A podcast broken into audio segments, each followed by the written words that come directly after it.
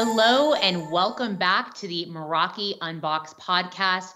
My name is Sammy Brenner. I'm going to be your host, taking you through today's episode, and I can't wait to get into it. And we have an awesome guest. If you haven't already done so, you know the drill, folks. Download and subscribe. We have amazing content coming out every two weeks. And I know that folks listening are probably going to have a little bit more time on their hands. We're coming up on the holiday season. You're going to want to go on a walk, maybe get away from your family for a second. Perfect thing to do is download and listen to the Meraki Unbox podcast. So go ahead and do that now. Um, if you have ideas or you want to contribute to the podcast, we want to hear from you. Uh, hit up my friend at Meraki Simon on Twitter. Tell us if you want to be a guest, if you have an idea, ways that you want to contribute. We are all ears, and the more feedback and input that we're getting from our listeners, the better. So if you haven't already done that, please submit some ideas and feedback. But without further ado, I'm going to go ahead and introduce our guest for today, and we're going to get into the fun part. So, Julia Rockmore has been at Cisco Meraki for almost nine years now. She started back in 2012 as a contract sales recruiter. Then she moved up as a team lead, eventually becoming the senior global talent acquisition leader. So she supports four different VPs within Meraki. So that that bucket is sales, marketing, operations, and strategy. And her job really is to help them hit their goals of talent acquisition. Uh, she resides in Richmond, California. She's a wife. She's a mom of four beautiful children. She actually grew her family at her career and throughout her journey at Meraki. So we'll get into that a little bit more too. But without further ado, welcome to the Meraki Unbox podcast. Julia, how are you? I am good. Thanks, Sammy, for the introduction. Um, thank you so much for having me. I am very honored to be here because I know all of the amazing guests that you you've had here. So hopefully, um, I do the podcast some justice today. Um, but all all good. I have a feeling that you will. And yes, it is our honor to have you on as a guest. I have worked with you personally at Meraki. I was telling you before we hit the record button, you have such an amazing brand and you've cultivated some and done some pretty amazing things at this organization. Not to mention, you've seen so much change at Meraki over the last nine years. So I can't wait to to get into it today and pick your brain. Awesome. I, I look forward to it. Let's do it. All right. So I asked all my guests this question. Let's start from the very beginning. Julia, tell us your story. How did you get into recruiting and tell us what brought you to Cisco Meraki? Absolutely. Um, I'm going to refrain from sharing dates because I'm going to say I started recruiting when I was like 15, but it's been many, many years of recruiting. And when I think about how did I, how did I get into recruiting, um, it, it just kind of fell on my lap. And I will have to say that I have yet met a recruiter that said that they grew up wanting to be a recruiter. I think it's one of those things where you realize you love networking, you love helping people, you love learning um, and making those connections. Um, and so for me, at the time, I worked at Bank of America as a teller, a bank teller uh, while I was in school. Um, and then once I graduated, I had the opportunity to move back home. So at the time, I was in Southern California, moved back home to San Francisco, and worked out of the, the main branch in downtown San Francisco. So I think working in that banking center and also having some visibility just with the corporate office kind of led to my recruiting career. Um, so I noticed there was high turnover within the teller role, just based on like training tellers up, you know, uh, about six to eight months later, they were leaving the role. And I remember having a conversation with my manager at the time, and I probably owe, owe it to her as to how I even got into recruiting. But I was trying to brainstorm with her. I'm like, what's going on? Why are people leaving? Like we're training them up, we're spending all this time. They're, you know, they're really great at what they do, but they're out the door like less than a year. Um, so not long after that, she she pulled me aside and she was like, you know what? HR has reached out to me. They want me to be part of this teller tur- turnover greenbelt greenbelt project. Um, and I'm standing there, I'm like, what does that mean? What is it? And she was like, well, based on our conversations, are you interested in stepping in for me? And I'm like, all right, sign me up. I don't know how I can, you know, contribute to the conversations, but happy to do so. And she's like, everything that we talked about, the feedback you've shared with me, just, you know, based on your observations, share that with the team.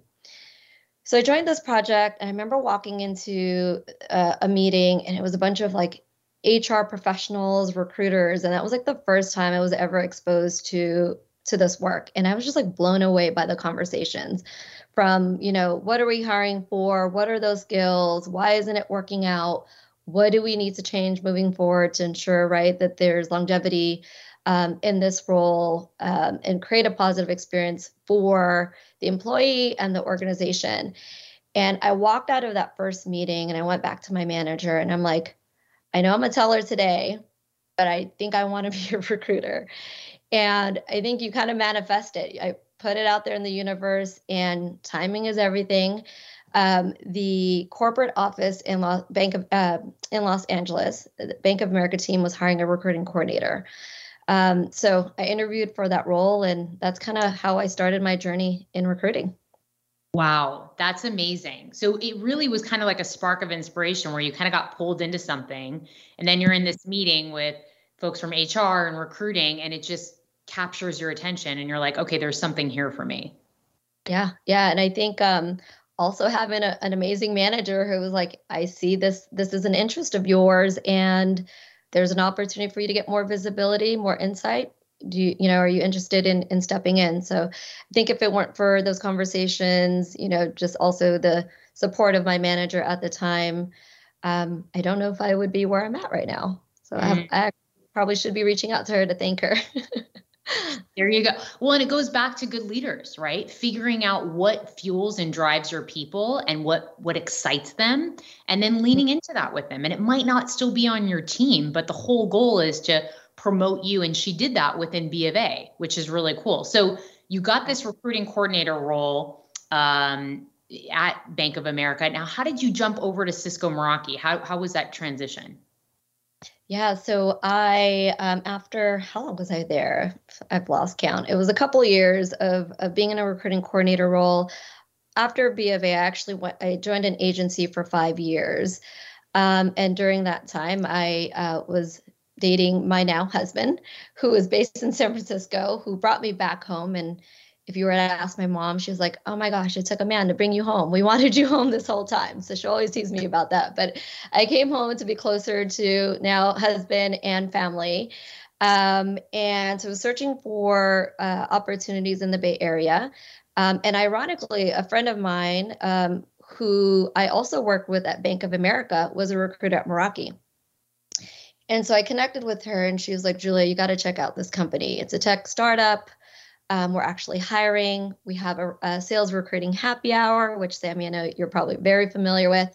She was like, just, you know, uh, meet with the team. And I'm like, you're crazy. I know nothing about tech. Like, I don't know what I can bring from a recruiting perspective, but hey, it's a happy hour. You'll be there. I'd love to catch up. So I went to the event, um, learned a little bit about Meraki, but more so really got to meet the people of Meraki. And I was just blown away by by the individuals that I got to got to meet uh, through that event. So that's kind of how I was introduced to Meraki, and then from there went through the interview process, came in the office, saw the whole you know startup vibe, was blown away by it, um, and started off as a contract sales recruiter for Meraki. Wow! And you came in in 2012. Was that right before the acquisition? Was it right after? It was six months before. So I believe I, jo- I joined June of 2012 and then we were acquired in December. So right before we got acquired. Wow. Pre acquisition. Love it. um, so that's very cool. And the story behind how you got into recruiting and how you kind of landed at Meraki. Let's fast forward a little bit. Now mm-hmm. you are the um, global talent acquisition leader for those four departments that we talked about before, which is amazing. For those people listening who aren't sure, like what is what does that entail? What does that title mean? What are your priorities? What does your day look like? Yeah, absolutely. So, as a talent acquisition lead, I actually have the pleasure of leading a team of talented sales and business talent consultants, aka partners, aka what we know recruiters, um, and they play you know, a significant role on Meraki's growth, um, while also having the opportunity to partner with our business leaders uh, to drive their people strategy.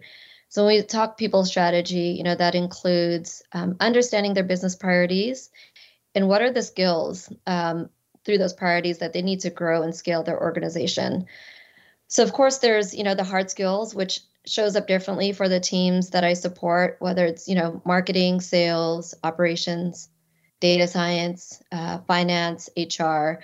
Um, but it's also is you know what what does it take to be successful in the role from a soft skill standpoint, right? Like how do they align to our Meraki values when we think about you know everybody in simplify everything, care deeply, be brave. So we take all of that and we understand what are the needs, what are the skills, and I partner with our our recruiters to go back out to the market and ensure that we are bringing the best talent into the organization uh, to allow our business leaders to grow and scale uh, their teams.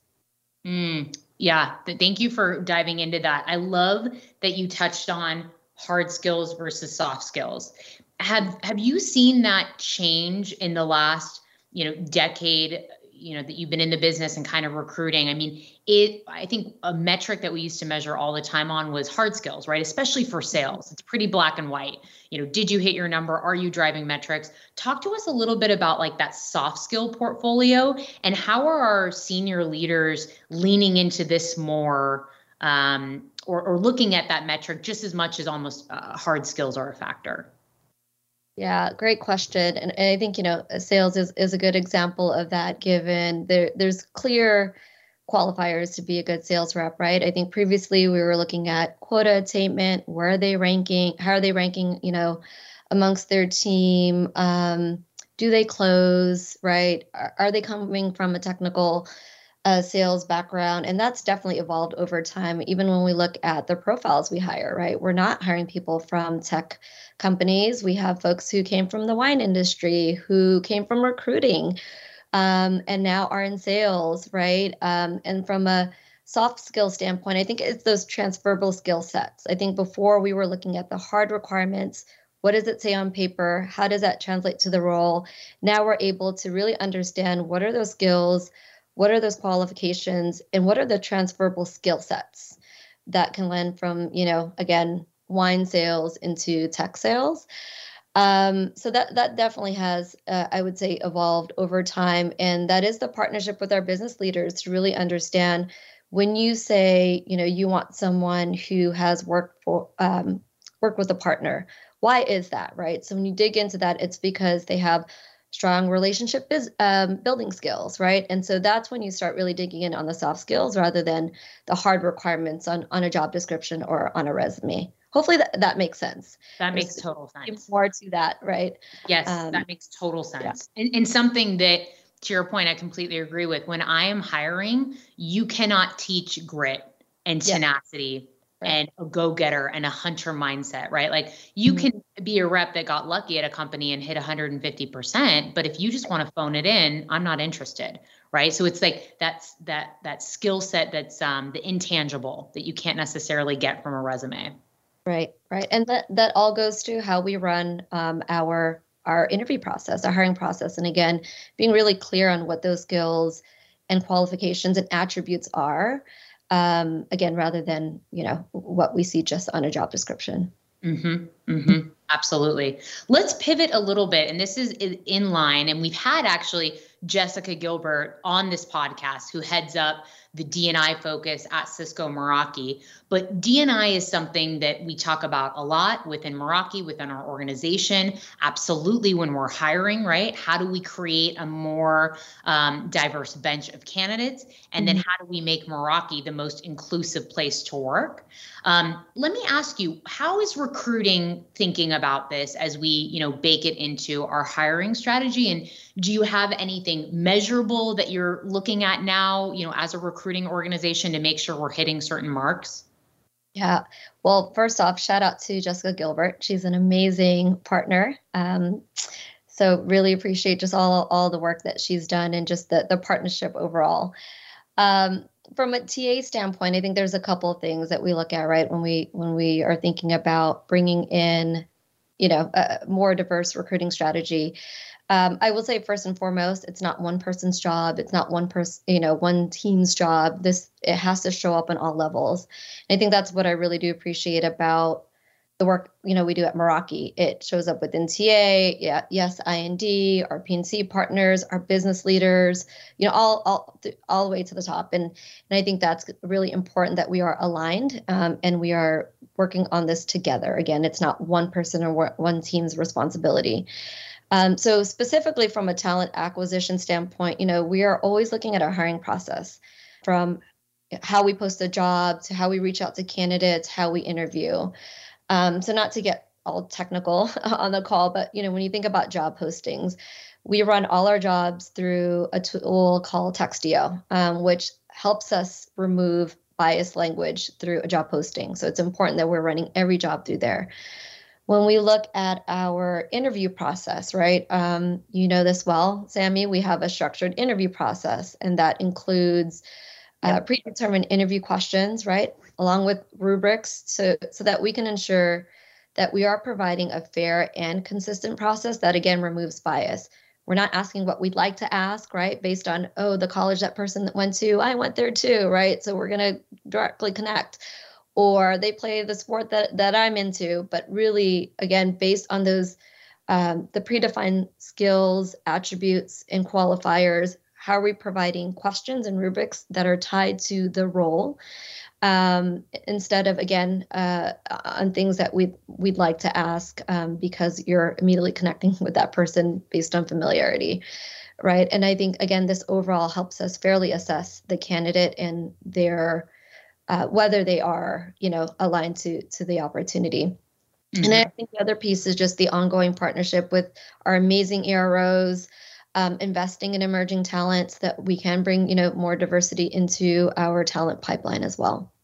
Yeah, absolutely. Talk to us a little bit more about that. I think that's something that makes Cisco and Meraki very unique within the industry, within the market, is our employee resource organizations or groups, whatever you want to call it. We have so many um, there are so many folks within the company who are actually involved in them, right? And I do believe that these uh, employee resource groups create help create that inclusive environment which i was touching on before like how are we cisco meraki making sure that not only do we have diverse talent but that's only half of it how do we once we get them in the door how do people feel included because that's when they're going to stay so yeah. are there any um, measurable metrics around you know engagement within the eros and uh, creating like a more inclusive environment. I mean i'm putting you on the spot here but i'm just curious if we have like data behind it. No that's a really great question and and i can definitely speak for my team and just the the expectations we have of, uh, of each other when it comes to really educating ourselves right? So I, I think when we when I look at our EROs or ERGs, it's definitely evolved over time. Like I can say from my own personal experience, I originally would join ERGs that that reflected me, right? Whether it's Women in Meraki, um, our our CAN network, but now we are trying to encourage and we are encouraging and, and i think i am seeing this across my team to join ergs and EROs that don't necessarily represent or reflect you so that you can learn. I think that's most important right? Like stepping out of your comfort zone stepping outside of what you what you are familiar with and learning about different cultures, you know, different backgrounds. And so, one of the expectations that we have um, within my team is that every quarter that you are attending um, an ERG event, that you're part of um, an ER, ERG, and bringing that that education back to the team. So we have weekly meetings, and we are sharing any learnings uh, around that, and how do we build that into um, our recruiting efforts as well. That's so cool. I want to start doing that with my team. Like join join something that's different outside the box and then come back and report on it. What did yeah. you learn? Yeah. Stretch yourself. I love that. Thank you for sharing that. Um, I want to ask you a question, and I think this is a myth that you need to help us debunk here. A lot of folks think, okay, I am not in the tech industry. I want to get into the tech industry, but I am not technical at all. Maybe I was in, to your point, wine sales, or mm-hmm. I came from, or I was a teacher, right? Or I worked in, you know, a completely different field and I don't have those resources, but I want to make the jump and I want to get into tech. Mm-hmm. Is it possible? Can we do it? And help us debunk that myth. Yeah, I'm a good example of that. I will put myself out there and hopefully I don't get myself in trouble, but I am the least technical person. I am learning every day. Um, and I, when my friend came to me, right, about Meraki, and, and that was my first response. I'm like, I'm not technical. I don't know what I can bring to the organization. I know recruiting. Um, and I definitely want to debunk that, right? There, there are ways and opportunities to get into tech without being technical. And I think the idea of like, oh, I have to be an engineer, you know, to to, to join companies like Meraki is is is untrue. Like I think specifically when it, I think about the teams that we support, right? When we say, you know, um, marketing, uh, operations, um, my own, you know, our own organization around talent acquisition and recruiting. Um, I, I know I'm missing out on uh, on other teams, but there are many, many departments within Meraki that don't require the technical expertise. Yes, there are, you know, technical. There might be some roles that that require that, but not 100%. That is not true for all roles. So I want to encourage, you know, like folks to lean in, check out the roles, have the conversations, um, and you know, don't be what's the word I'm looking for? Um, intimidated by those job postings. I think the best thing you can do is apply and have a conversation with the recruiter or you know if it's not a fit at, at that time understand why. Um, but you don't know you know you don't know what you don't know until you you kind of lean into it and, and ask the question. But there's so many opportunities within within the tech industry that does not require a technical background. And again i am a good example of that. Yep. Amen. Preach. Same here. I came from a polling company, which was tech, it was SaaS, but I didn't know a network and I had to learn it from the ground up. And when I first started, I was like, oh, these people made a huge mistake. I don't even know what a switch is, but look at me now, right? Well, and I think that's the amazing amazing thing about Meraki. Like that is our culture to learn, right? And you know, in addition to the training that you that's provided to you when you join the organization it's just ongoing opportunities whether it's lunch and learns you know whether it's learning directly from your team members. This podcast is a great example of that. Like there's there's so many resources that will help you be uh, successful in your role regardless of you know having that technical uh, background 100%. Yep. If you have, if you're a candidate out there listening or a hiring manager or someone thinking about, you know, applying at Cisco or Meraki, if you are sharp and, and, you know, intuitive and you are a quick learner and you're hungry, like absolutely do not, you know, be intimidated by the fact that this is technology because you can learn. And we provide so many amazing programs, resources, Julia, you were talking about Ignite, right? Like a two week mm-hmm. basically onboarding where it's a crash course in networking. So lean into that and don't be intimidated because you will learn. Um, so thank you for for debunking that myth. Absolutely. I want to talk to you about the transition that's happened uh, over the last two years. It's been kind of wild, right? In this post COVID world, when we think about recruiting. I mean, first, there was a complete hiring freeze across the industry right? No one was really moving. And then all of a sudden, I think we've seen a big shift in the market where there's a ton of people moving, finding new jobs. I keep hearing when I'm talking to other managers, it's a candidates market right now, right? There's so mm-hmm. many job opportunities out there. My question is around, you know, us as or folks out there who are hiring. Um, mm-hmm. how do we source candidates more effectively? Um, how do we kind of partner with recruiting? Are virtual events still a thing? Because I know we're not doing our happy hours yet. Like, how do we attract uh, an amazing candidate pool when there's so much competition out there right now? Yeah, really good question. Um, and I'm all about like the human approach. I think we we need to lean in right now right? The market yes it's it's a candidates market but it's a very different market from you know a year and a half ago. And we need to really understand like what is most important um, to individuals as they're looking to you know join an organization. I think that's one piece of it. Um, but i think the other piece too like our hiring managers our leaders are one of our most valuable partners when it comes to finding great talent. Like they are our best talent magnets um, and I think we can all agree, right? Market is hot. We're all getting reached out by recruiters.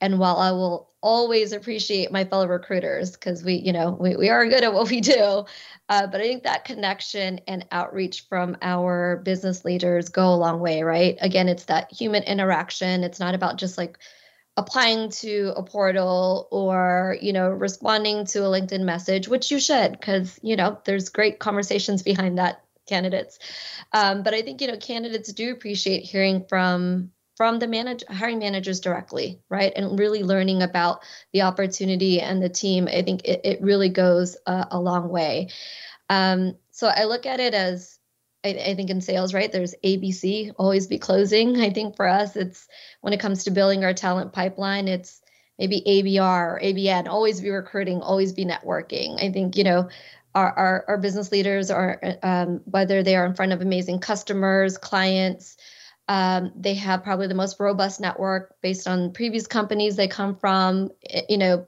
folks that they've interviewed previously that we can you know connect with. I think that there's just so much there and again it goes a long way when we can directly partner uh, with with our business leaders around around hiring. Yeah yeah 100% i love the always be recruiting. That's my that's my new motto. And it's so true. Like i had half my team get promoted basically this quarter. And it was the relationships i had cultivated right and building that um, you know bridge and reaching out to certain folks that i got candidates hired so quickly so I live and die by this now because as a manager, there's nothing worse than having to backfill and have open seats, you know, within your patch. So you want a full house of candidates. You cannot stop thinking about recruiting, even when you do have a full team, right? Because mm-hmm. things change so quickly. Yeah. That's why you're an amazing leader. Uh, congrats to you to, to hear just all of the movement within your team, positive movement. Oh, thank you. Well, I, I didn't even pair to say that, you guys. I it's true. It's true. Well, I want to talk to you too a little bit about like what's going on in the market right now specifically because recruiting is on the front line. You know, Meraki was very much a hub centric and a hub focused culture meaning, you know, we have our San Francisco office, London, Sydney, now we have our Chicago office. Um, you know, and and we had the the inside sales org especially thrived off of that in office environment and covid obviously turned that on its head. And you know now i know we're starting to have discussions about coming back to the hub. But what about you know hybrid work or those candidates you talk to who do want to stay fully remote? Like how what is meraki's approach um, as as we're you know making plans to go back in the office but we're still in the midst of this pandemic? Can you kind of shed some light on on our approach as a company and then what you're also hearing from candidates? Yeah so I think you know as we're as we're speaking to candidates, I think the trend there, like flexibility, is really important right now, right? Um, and whether that's the ability to work, you know, 100% remote or have the opportunity to come into the office.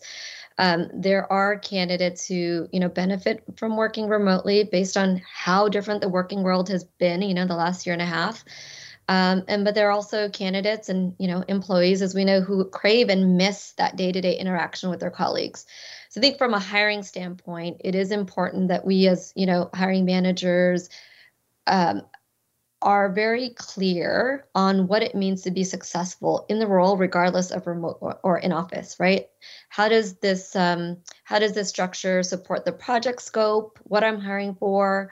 You know how do we ensure that we have the same five star experience when we are remote or in office i think those are things that we need to be very clear about before we go out to market with with the with the role right with an opportunity um, you know ultimately people are looking for work life balance um, but I also think some of us can say that even working from home has hasn't really solved that. I mean, I think that five minute break that I would have in the office to grab one of the amazing snacks, I am now interrupted by my two year old who's like, Mom, can you play with me for the next five minutes right before my next meeting?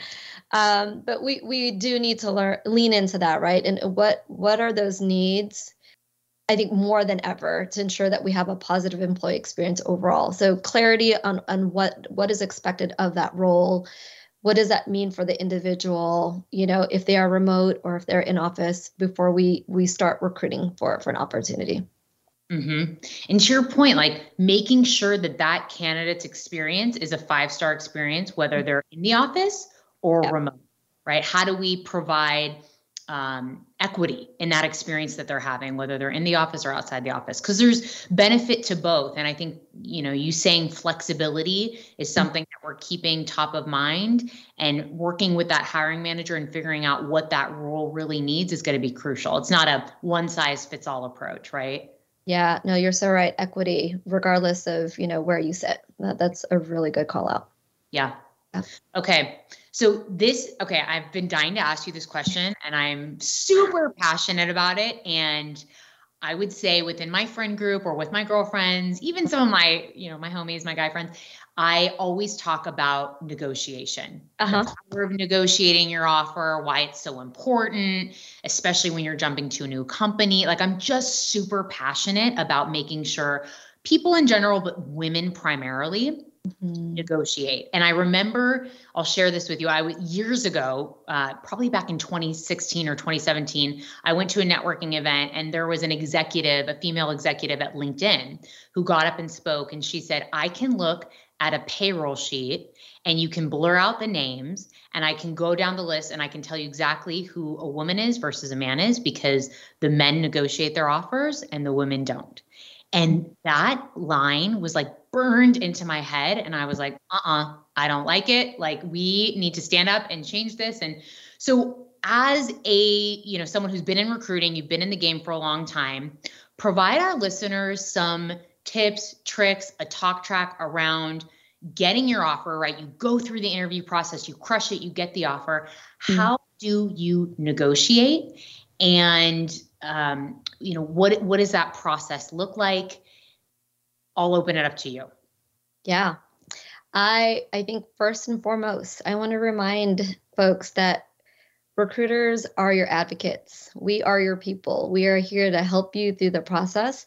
I think there's sometimes um, this idea or perception that I can't say too much to recruiting because I may or may not, you know, get what I ask for because it's too much. Like again, to your point, I think us uh, as women may have a tougher time in doing that. But just remembering that your recruiter is your advocate, um, and our priority is to make sure that we are setting you up for success for the right opportunity and with that's role and you know compensation in mind so be open be transparent have those conversations you know, when we ask about comp, um, whether, you know, it's in the screen or throughout the process, it's really to make sure that there's alignment with what the company can offer for that skills and qualification. So I think that's that's an open door to have that conversation again with with the recruiters. Um, I also encourage candidates to really understand the offer, right? Make sure that you understand what entails, like not just the salary, right? But what is a full offer? If um, as far as the opportunity and then if there's bonus equity right like what what is the full package um, and i think from there once you have a better understanding it allows the candidates and also who see their recruiters as their partners to have an offer that they are excited about. So i think in summarizing that it's it's having that transparency and partnership with your recruiter knowing that we are your advocate um, and and having those conversations like knowing that we are here to support you through that journey. Because the, the i think it's most important for us as recruiters that you have a very positive experience in your hiring process but also as you enter the organization that you are excited and 200 200% bought in and ready to take on this next role right yeah question for you follow up question mm-hmm. is um should the candidate be bringing up compensation early, like before the interview process even starts, just to make sure that you're in the right range? Do we wait? What's best practice around that? Yeah, I mean, definitely worth bringing it up sooner than later, right? I mean, it, it doesn't have to be that first call, but definitely should be brought up um, before the final stage. You know, that just so that there's alignment on expectations. I think one of the worst things we do is is waste our candidates time right like we don't want to get them all excited about an opportunity go through the process and then you learn at the final stage is like oh they're you know we're, we're not aligned from a comp perspective. So definitely bring bring that up as early as you can.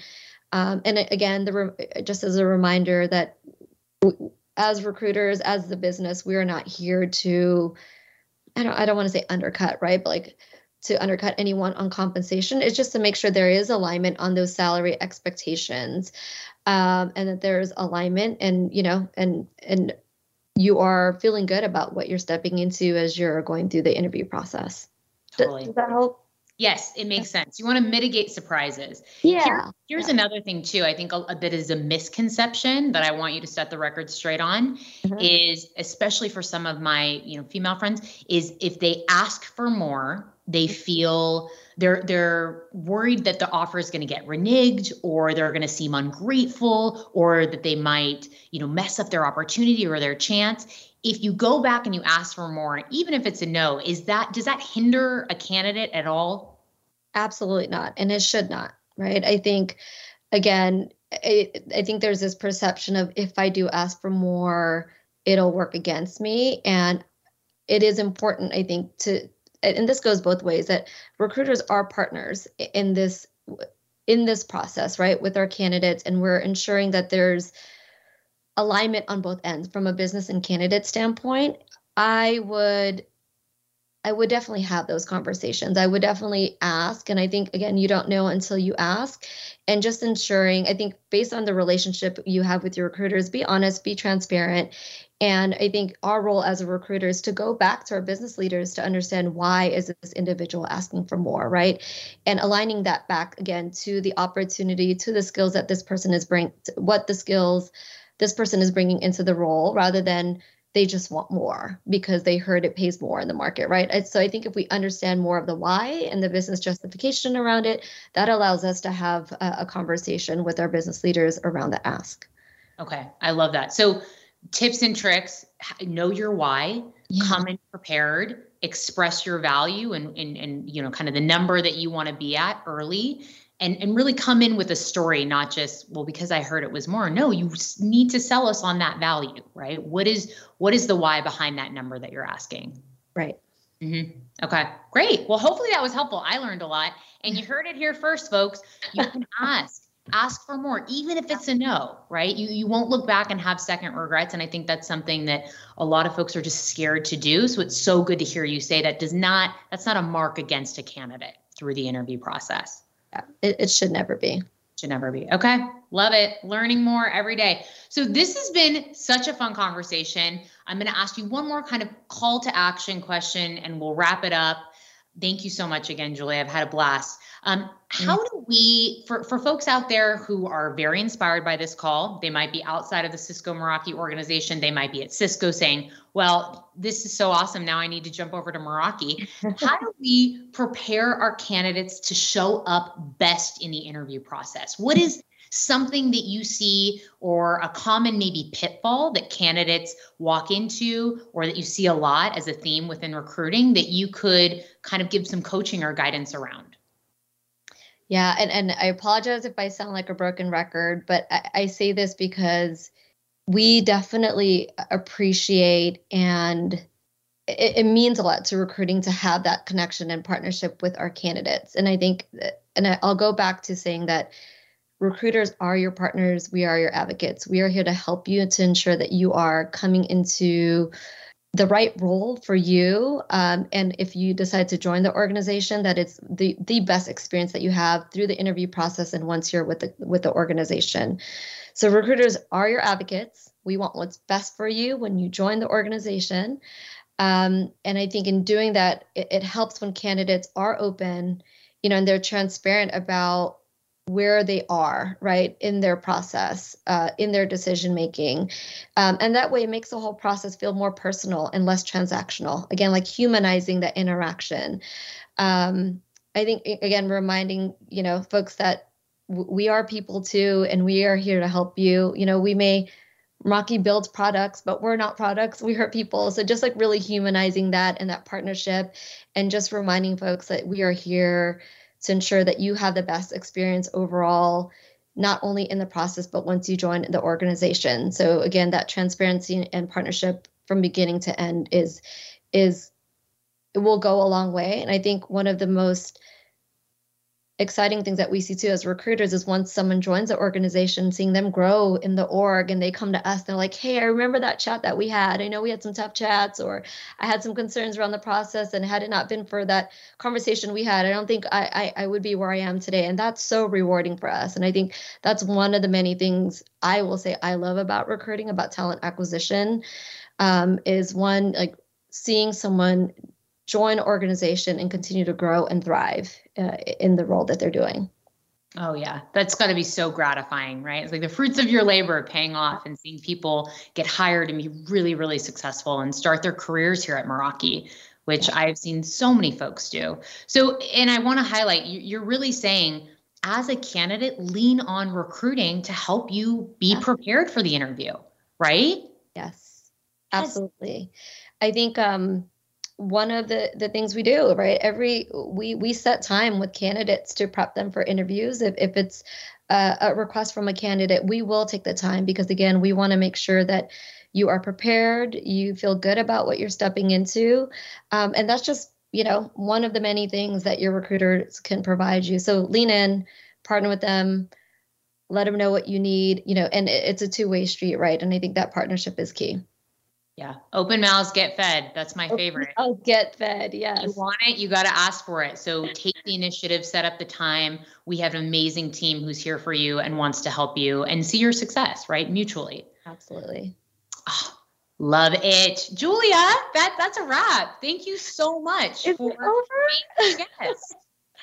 this has been amazing. Thank you, Sammy. I appreciate you for, you know, giving me the opportunity to share more about myself and talk about you know our amazing talent acquisition team. Um, so hopefully this is one of many. Yes, come back again. Don't be a stranger, and it's it's amazing to highlight female leaders on our podcast who are showing up in our organization, living our values, making such a big difference. So I just want to thank you um, and that is a wrap, folks. Tune in in two weeks. We'll have a brand new episode of the Meraki Unboxed podcast. We're coming up on Thanksgiving. I am so extremely thankful that Simon took a risk on me a, almost a year ago now and gave me the opportunity to highlight the human element of networking. It has been such an honor and a pleasure joining and helping contribute to this podcast. So, in the spirit of being thankful and gratitude, I want to give a huge shout out to Simon as well. Have a wonderful Thanksgiving, everyone. Uh, have take some much needed time off, and we will be back in two weeks. Take care.